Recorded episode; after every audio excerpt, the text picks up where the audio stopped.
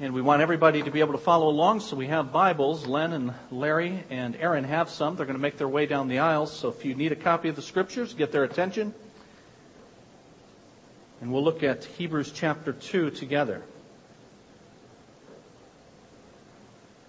I think most of you know by now that your pastor's taste in entertainment is pretty narrow. If you ask me whether I've seen something on T V, some of you have, you'll know that my first question is, was that on C-SPAN? If it wasn't on C-SPAN, there's a good chance I haven't seen it. So I have to get my quotes and illustrations from the world of T V from other people. One of my seminary professors used to quote Hannibal Smith from the eighties show, The A-Team. Hannibal Smith would often say when things had gone the way he intended, "I love it when a plan comes together." And we all love it when our plan comes together, don't we?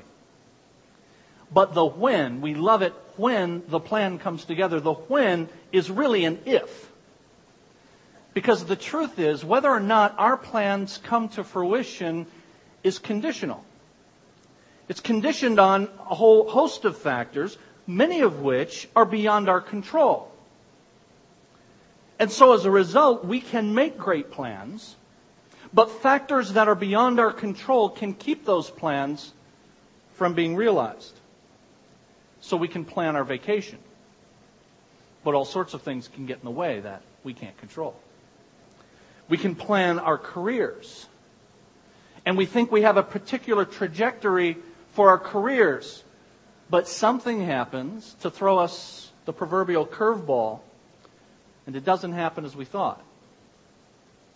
We can plan our families, and we can say we would like to have X number of children. But the truth is, we don't control that either, do we? We can plan our retirement.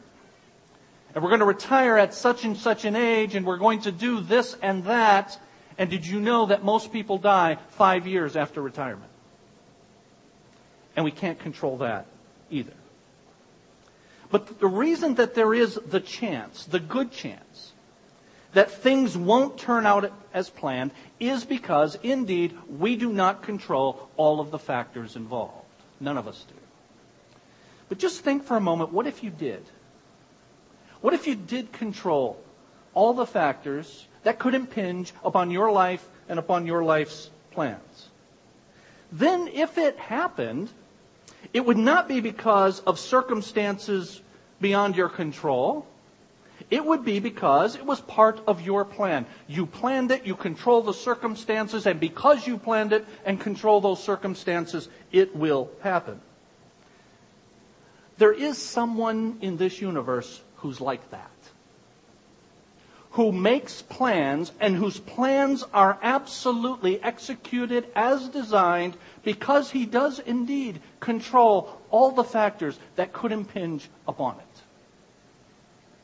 The true and living God, the God that's described in the Bible, is a God that plans and executes without fail. And this question becomes important for the passage that we're considering today. As we've been looking at the book of Hebrews, Jesus in the first chapter has been presented as God, as God the Son. And yet as we come to chapter two, we saw last week at the end of verse nine, it says that Jesus suffered and that he tasted death for everyone. And so how can that be? I mean, if Jesus is really who he said he is, if he really is who he is said to be in chapter one, then something must have gone wrong when he suffered and died, right?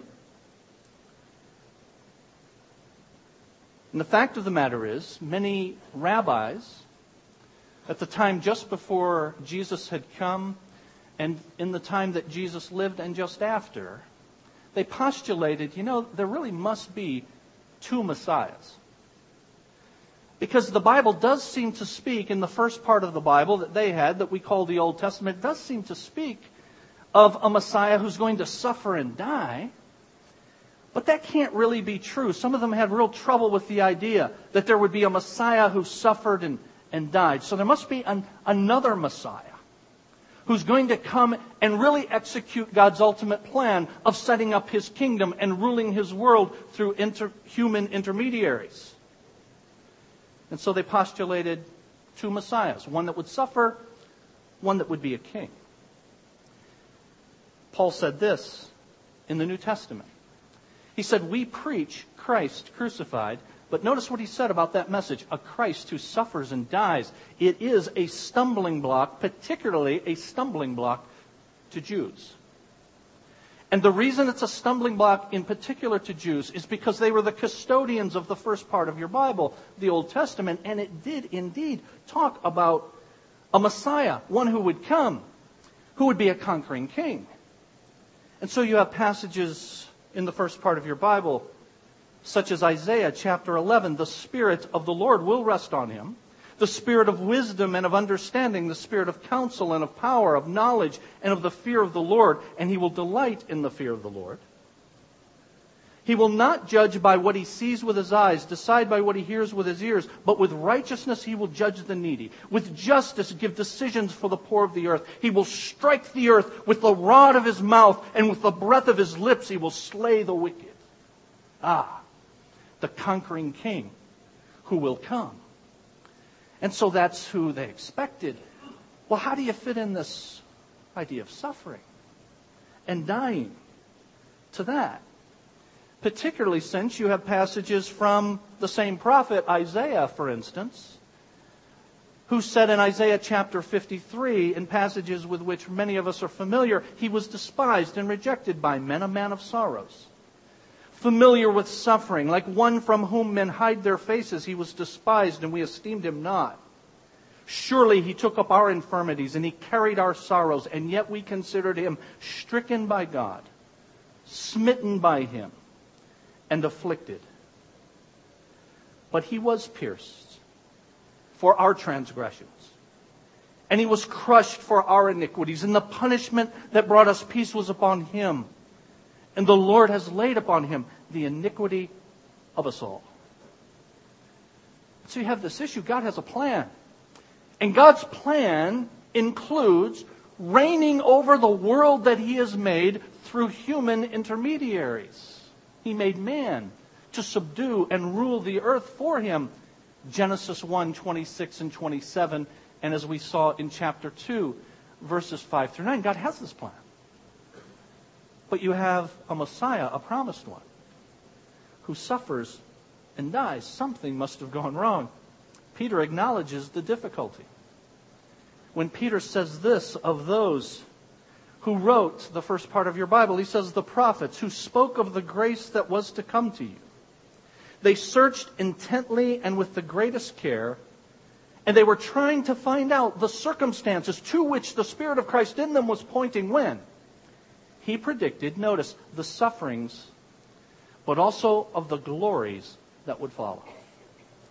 How does that fit together? Can the suffering of God the Son really be part of the plan of God? And so those who would ask the question, something must have gone wrong, right?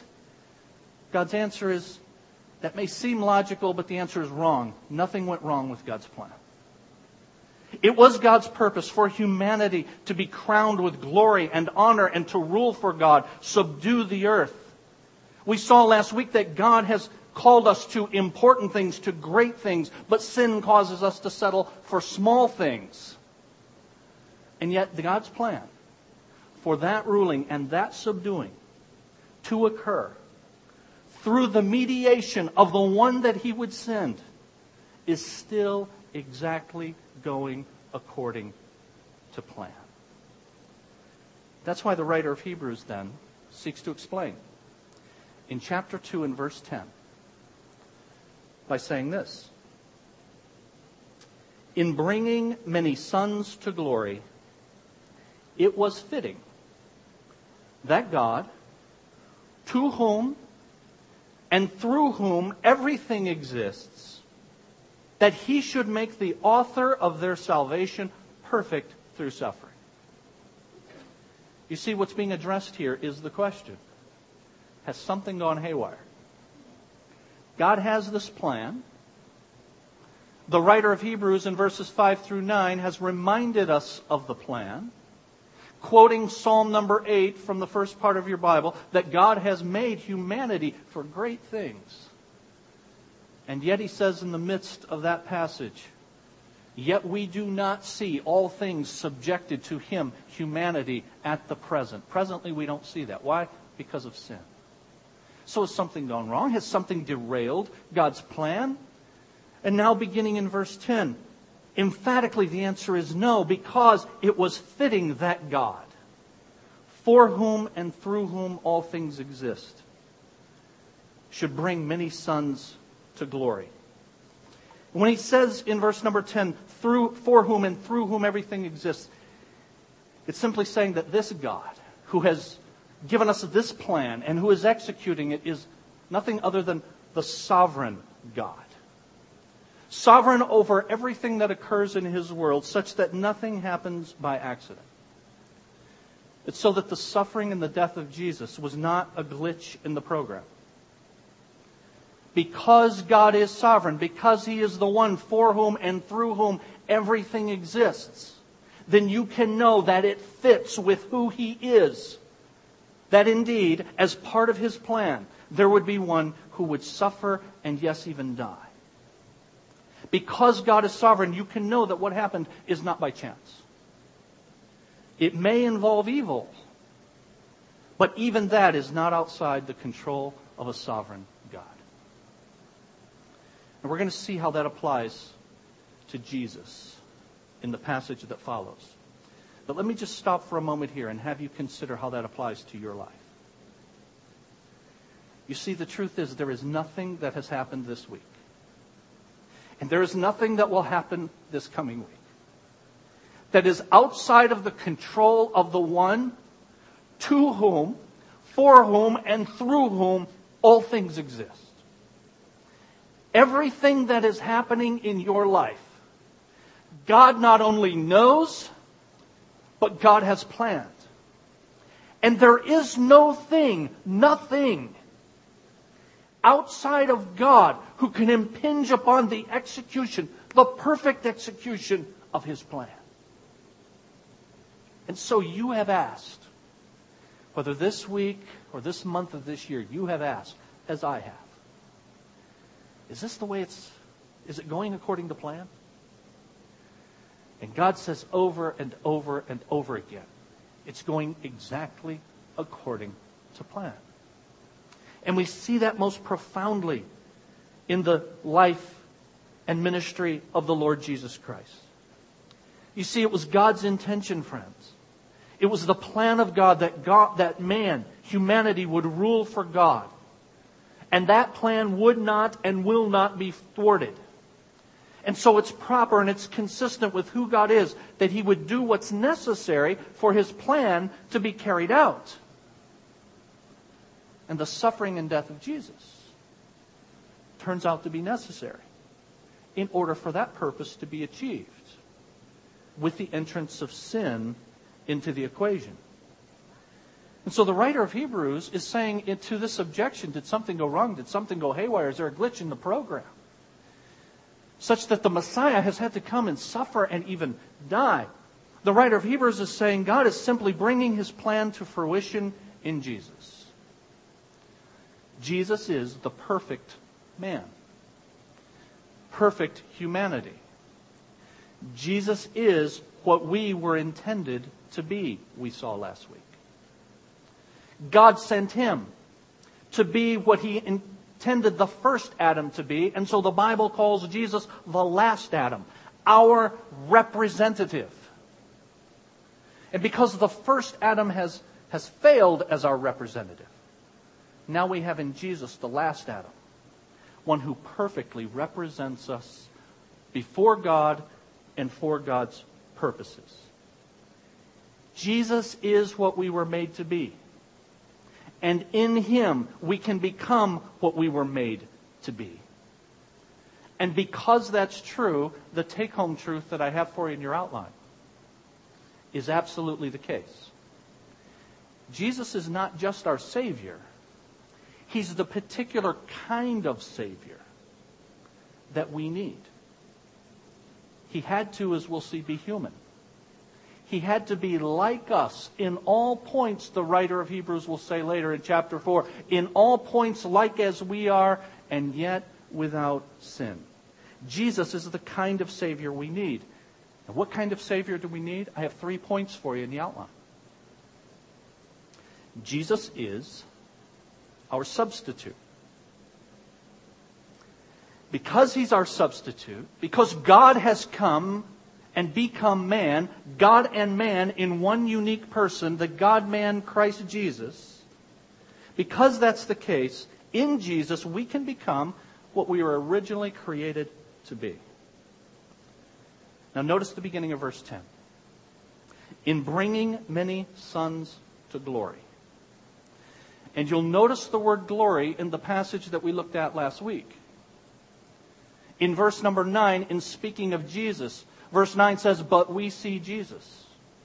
Though he was made a little lower than the angels, as we were in our original creation, as humanity. He was made human like we are, but we see him now crowned, verse nine, with glory and with, and with honor. We were made to be crowned with honor and glory, but that honor and glory is not our crown now because of sin. But we look at Jesus, and Jesus is our substitute, our representative, and he is able to bring many sons to that glory that we were intended for. And so it is only when you are rightly related to Jesus that you can achieve the glory for which you were created. In bringing many sons to glory. What glory? The glory for which we were made. The glory from which we have fallen because of sin, but the glory that Jesus has attained as the perfect man. And so verse ten could be paraphrased in bringing men and women to be what they were intended. The glorious purpose that God has for us, it was fitting that God should make the author of their salvation perfect through suffering. In order to be our substitute, our representative then, Jesus had to become human. Become like we are. Augustine said in the fourth century that the entire moral and spiritual history of the world revolves around two people. Those two people are Adam and Christ. The first Adam, and not just the second Adam. Sometimes we say the second Adam. I prefer the last Adam, because there won't be a third or a fourth. Two people, the first Adam, our human representative who failed, and we failed in him. And now Christ, who is our divine representative, our perfect representative and mediator. And so Augustine says the entire moral and spiritual history of the world revolves around two people, Adam and Christ. All are in Adam and all have fallen. Those in Christ experience eternal salvation. So that Adam is the head of a people and Christ is the head of a people. Adam is the head of all. Christ is the head of those who come to him. And so he had to become human and he had to die. And so it's fitting, verse number ten, that God, who is sovereign, would, in seeking to achieve the purpose for which humanity was made, make the author of their rescue, their salvation, their deliverance, make him perfect through suffering. Now, what does it mean when it says that Jesus was made perfect through suffering? Because as we think about Jesus being perfect, of course, it does not mean that Jesus was imperfect in terms of his moral character. The Bible teaches unequivocally that Jesus was absolutely sinless. The word for perfect is the Greek word teleos, and it means to achieve a goal, to accomplish the purpose. And what the passage is saying is this, is that in order for Jesus to achieve the goal, he had to suffer in order to die, in order that the goal of reconciling men to God and thus men re- achieving the glory for which they were made would then be achieved. It was fitting that a sovereign God would make the author of our salvation perfect, cause him to achieve the purpose for which he was sent here and is our representative. And that is done through his suffering and his death. There's another word there that we need to know something about in verse ten. In bringing many sons to glory, it was fitting that the sovereign God, for whom and through whom all, everything exists, would make, and then notice the word author, of their salvation, make him perfect through suffering. That word author is the word from which we get our word arch, chief. And so sometimes you'll hear someone talk of an arch rival or an arch enemy. This is my first enemy. This is my chief enemy. And Jesus then is the the the, the arch, the first, the chief, the captain, some translations say, of our salvation. And that word that's translated author or sometimes captain was used in New Testament times of one who would lead, go first in a procession toward a destination. And the author of Hebrews is adamant that Jesus has gone, get this friends, Jesus has gone before us to achieve and to obtain what God made us to have.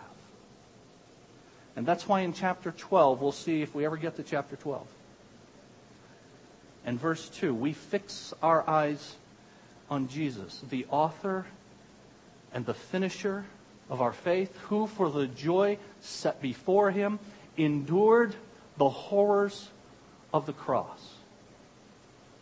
Jesus has gone before us, and so as our arch, as our captain, as the author of our salvation, Jesus is not one who is just at headquarters saying, I hope it all goes well. But Jesus has gone this way first.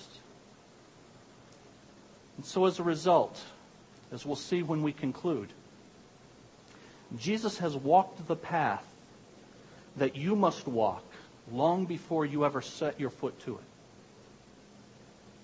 Jesus has walked the path of suffering.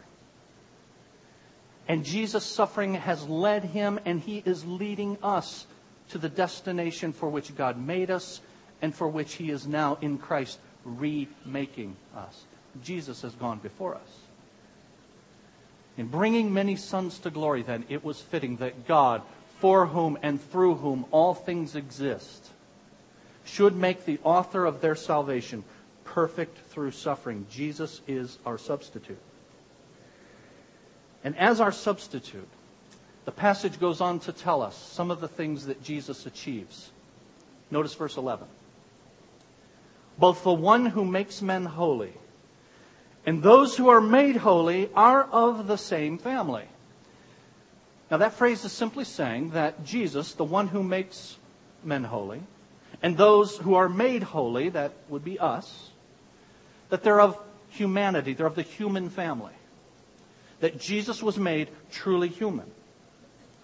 So when it says they're of the same family, at least there, it's not talking about us being adopted into the family of God. It's simply talking about the family of humanity. Both the one who makes men holy, Jesus, and those who are in need of being made holy are all human. Jesus was made a little lower than the angels we saw last week, made human like we are. And as a result of that, the end of verse eleven, Jesus is not ashamed to call them brothers. We are human together.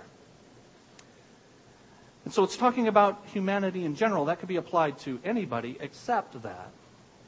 The author of Hebrews says, those who are made holy. Out of this sea of humanity, with which Jesus has solidarity because he was truly human, out of that God calls a people, a people who come to Jesus and receive what Jesus has done and believe who Jesus is. And it's those people then that Jesus specifically is not ashamed to call brothers. Or to put it another way, Jesus is proud of his family. Now just think about that for a bit. Jesus is proud to have you and me in his family when we come to him. How many of you, when you were kids, used to have bragging sessions? And you talk about what your old man did for a living. And if you had to lie, you'd lie. You know, if you had a, a doctor's kid and a lawyer's kid there, okay, make something up. My dad's a rocket scientist. Because being attached to someone is important, made you proud. And Jesus is saying that humanity was made a little lower than the angels. Humanity, as we saw last week, was made for these marvelous things. But now it's only in Jesus that those marvelous, important, glorious things can be achieved. And Jesus has come now in solidarity with us, both physically and now spiritually, when we come to Jesus, such that he is proud to call us his brothers and, by extension, sisters in the same family. And he says in verse twelve, I will declare your name to my brothers. In the presence of the congregation, I will sing your praises. And for me, it gets really, it gets really amazing. It's already amazing enough for me that the God of the universe would do what we have seen in the last few weeks. That he would be proud to call us, his family members, his brothers and sisters, despite all that we've done. I'm amazed at that alone, but now as in these next few verses we have these quotations from the first part of your Bible, it becomes all the more amazing to me. Allow me to tell you where these quotations are from. In verse twelve, when it says, I'll declare your name to my brothers, in the presence of the congregation, I will sing your praises. It's a quotation from Psalm twenty-two in the first part of your Bible. And Psalm number twenty-two is what is known as a messianic psalm.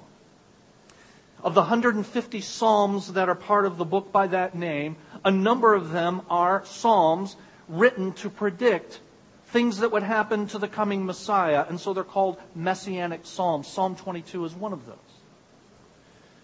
And in verse twenty-two of Psalm twenty-two, it says what verse twelve of Hebrews two says, I will declare your name to my brothers. In the presence of the congregation, I will sing your praises. Psalm twenty-two and the very first verse says this. My God, my God, why have you forsaken me? We've heard that before, have we not? You'll remember in John chapter nineteen, as Jesus hung on the cross, the suffering about which the writer of Hebrews speaks in chapter two, that was fitting, that was necessary in order to achieve our salvation. As Jesus was going through, undergoing that suffering, he cried out in a loud voice, My God, my God, why have you forsaken me? And that was predicted in the first part of your Bible, Psalm twenty-two and verse one, of which the portion in verse twelve is a part. Psalm twenty-two goes on. But I am a worm and not a man. I am scorned by men and despised by the people. All who see me mock me. They hurl insults, shaking their heads. He trusts in the Lord. Let the Lord rescue him. Let him deliver him, since he delights in him. This messianic psalm goes on. I'm poured out like water. All my bones are out of joint. My heart has turned to wax. It has melted away within me. My strength is dried up. My tongue sticks to the roof of my mouth. And you lay me in the dust of death. Dogs have surrounded me. A band of evil men has encircled me. They've pierced my hands and my feet. I count all my bones. People stare and they gloat over me. They divide my garments among them. They cast lots for my clothing. You all remember these as being prophecies fulfilled in the life of Jesus in the New Testament, don't you? They cast lots for his garments, all from Psalm twenty-two. And then it's in the midst of that that you have verse twenty-two of Psalm twenty-two, quoted in Hebrews chapter two and verse twelve.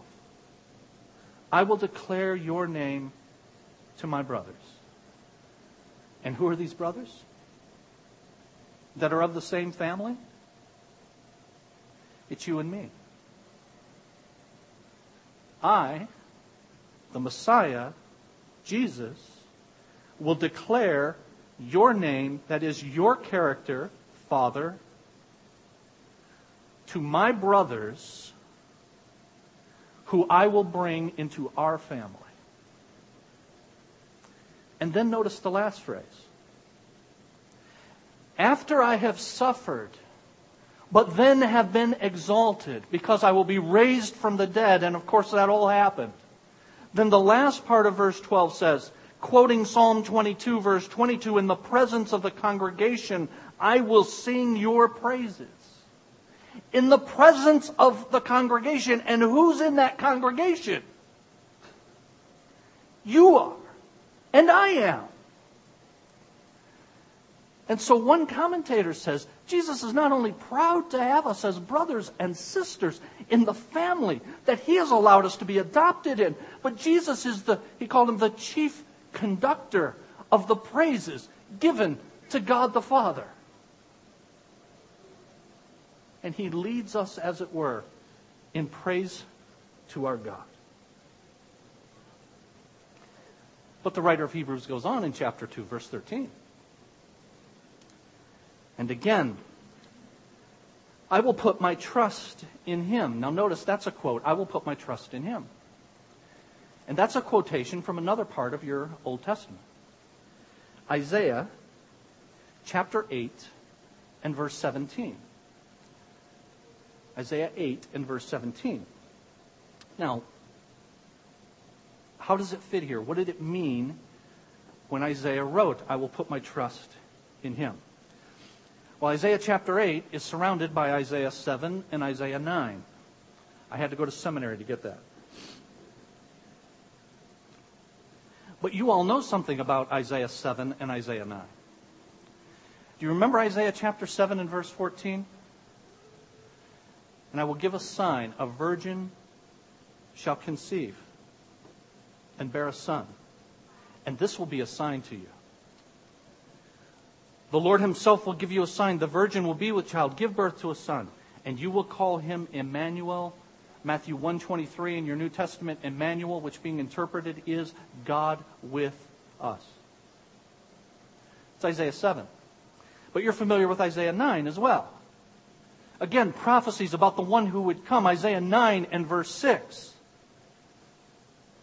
To us a child is born, and to us a son is given, and the government will be on His shoulders, and He will be called Wonderful Counselor, Mighty God, Everlasting Father, the Prince of Peace.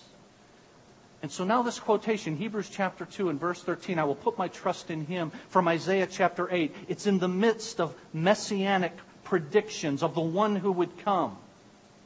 And it says, I will put my trust in Him. That's an amazing passage because it's in the immediate context of Isaiah giving prophecies to the people of God and getting absolutely no response from them. I encourage you to read Isaiah eight when you get time. And so Isaiah seals up the prophecy and he says this, I'll wait for the Lord who is hiding His face from the house of Jacob. I will put my trust in Him. Here's what Isaiah was saying in Isaiah eight seventeen. I must depend upon God. And that's what Jesus is saying. In Hebrews chapter two and verse fourteen, I will put my trust in Him. When Jesus walked the earth as, hu- as a human being, suffering as He did, ultimately dying for our sins, when Jesus did all of that, Jesus did what we must do. He must depend upon Almighty God. And then, thirdly, there's another quote in our passage at the end of verse thirteen. And again He says, here am I and the children that God has given me. Now where does that come from? It's the same passage in Isaiah chapter eight. It's just the next verse. Isaiah chapter eight and verse eighteen. He says, here am I and the children the Lord has given me, given me. And let me just quickly give you the immediate context of Isaiah chapter eight. When Isaiah says that, here am I and the children that you have given me, Isaiah, Isaiah had two physical sons. And their two names were prophetic. The name of the first son meant this: the spoil speeds and the prey hastes. And the name of the second son meant a remnant shall return. And Isaiah's name, his own name, meant Yahweh, the Lord, is salvation. And so in the midst of difficulty, in the midst of being surrounded by enemies, the name of this first child indicated that God's people would be victorious.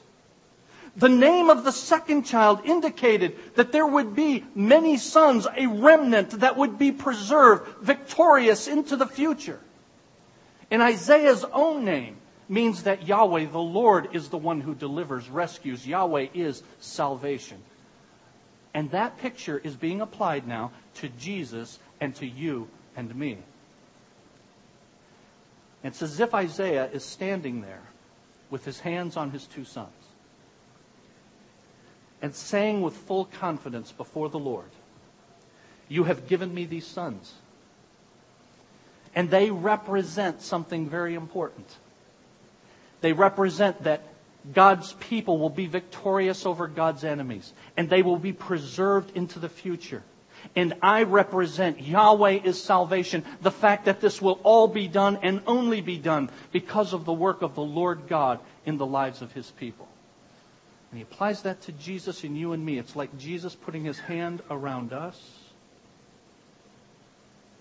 and saying, I am the Lord who will rescue you. And you will have victory. And you will be preserved into the future, says Jesus. All because of what I have come to do in solidarity with humanity, bringing you to achieve what you were made to be. Now, as a result of all of this, two other things happened that I have in your outline. Jesus is our substitute. And if you have any word in your New Testament, or any word that you want to summarize what your New Testament teaches about the gospel, the good news, it's that word, substitute. Jesus is our representative. He's our substitute. And so the Bible says, God made Him who had no sin to be sin for us, so that in Him we might become the righteousness of God. Christ died for sins once for all, the righteous for the unrighteous, to bring you to God. Christ redeemed us from the curse of the law by becoming a curse for us. It is written, cursed is everyone who's hung on a tree. Because Jesus has been our substitute, Jesus can be, secondly, our, I say sympathizer, but you notice it's lined out, but rather our empathizer. You see, to sympathize means I can do my best to try to identify with what you're going through.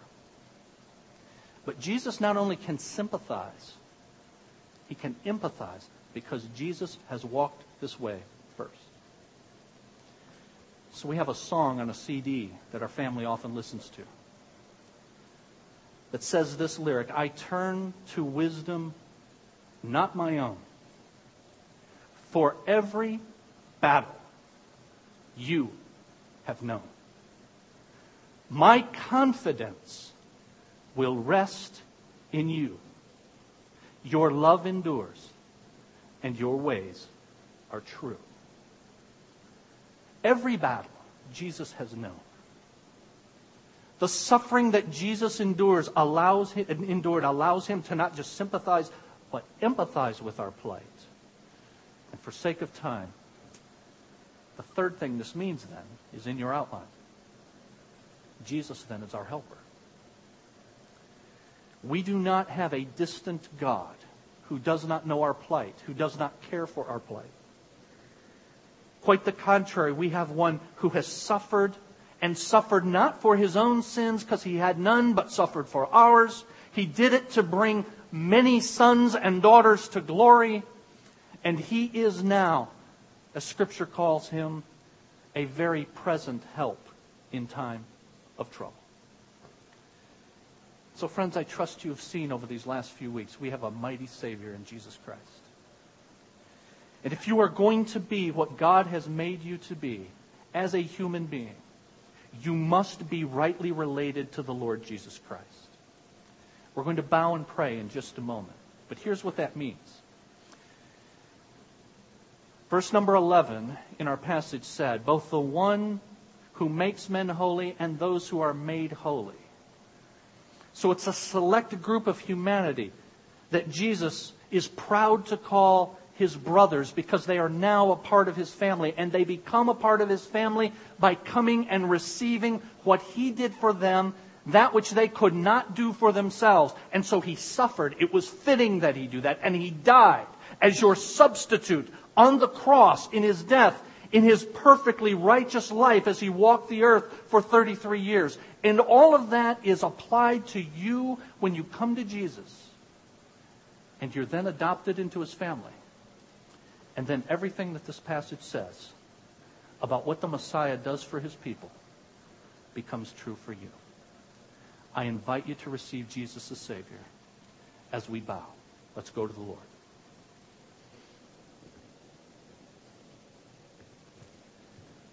Father, thank you for this precious passage that describes the work of the Lord Jesus for me and for us.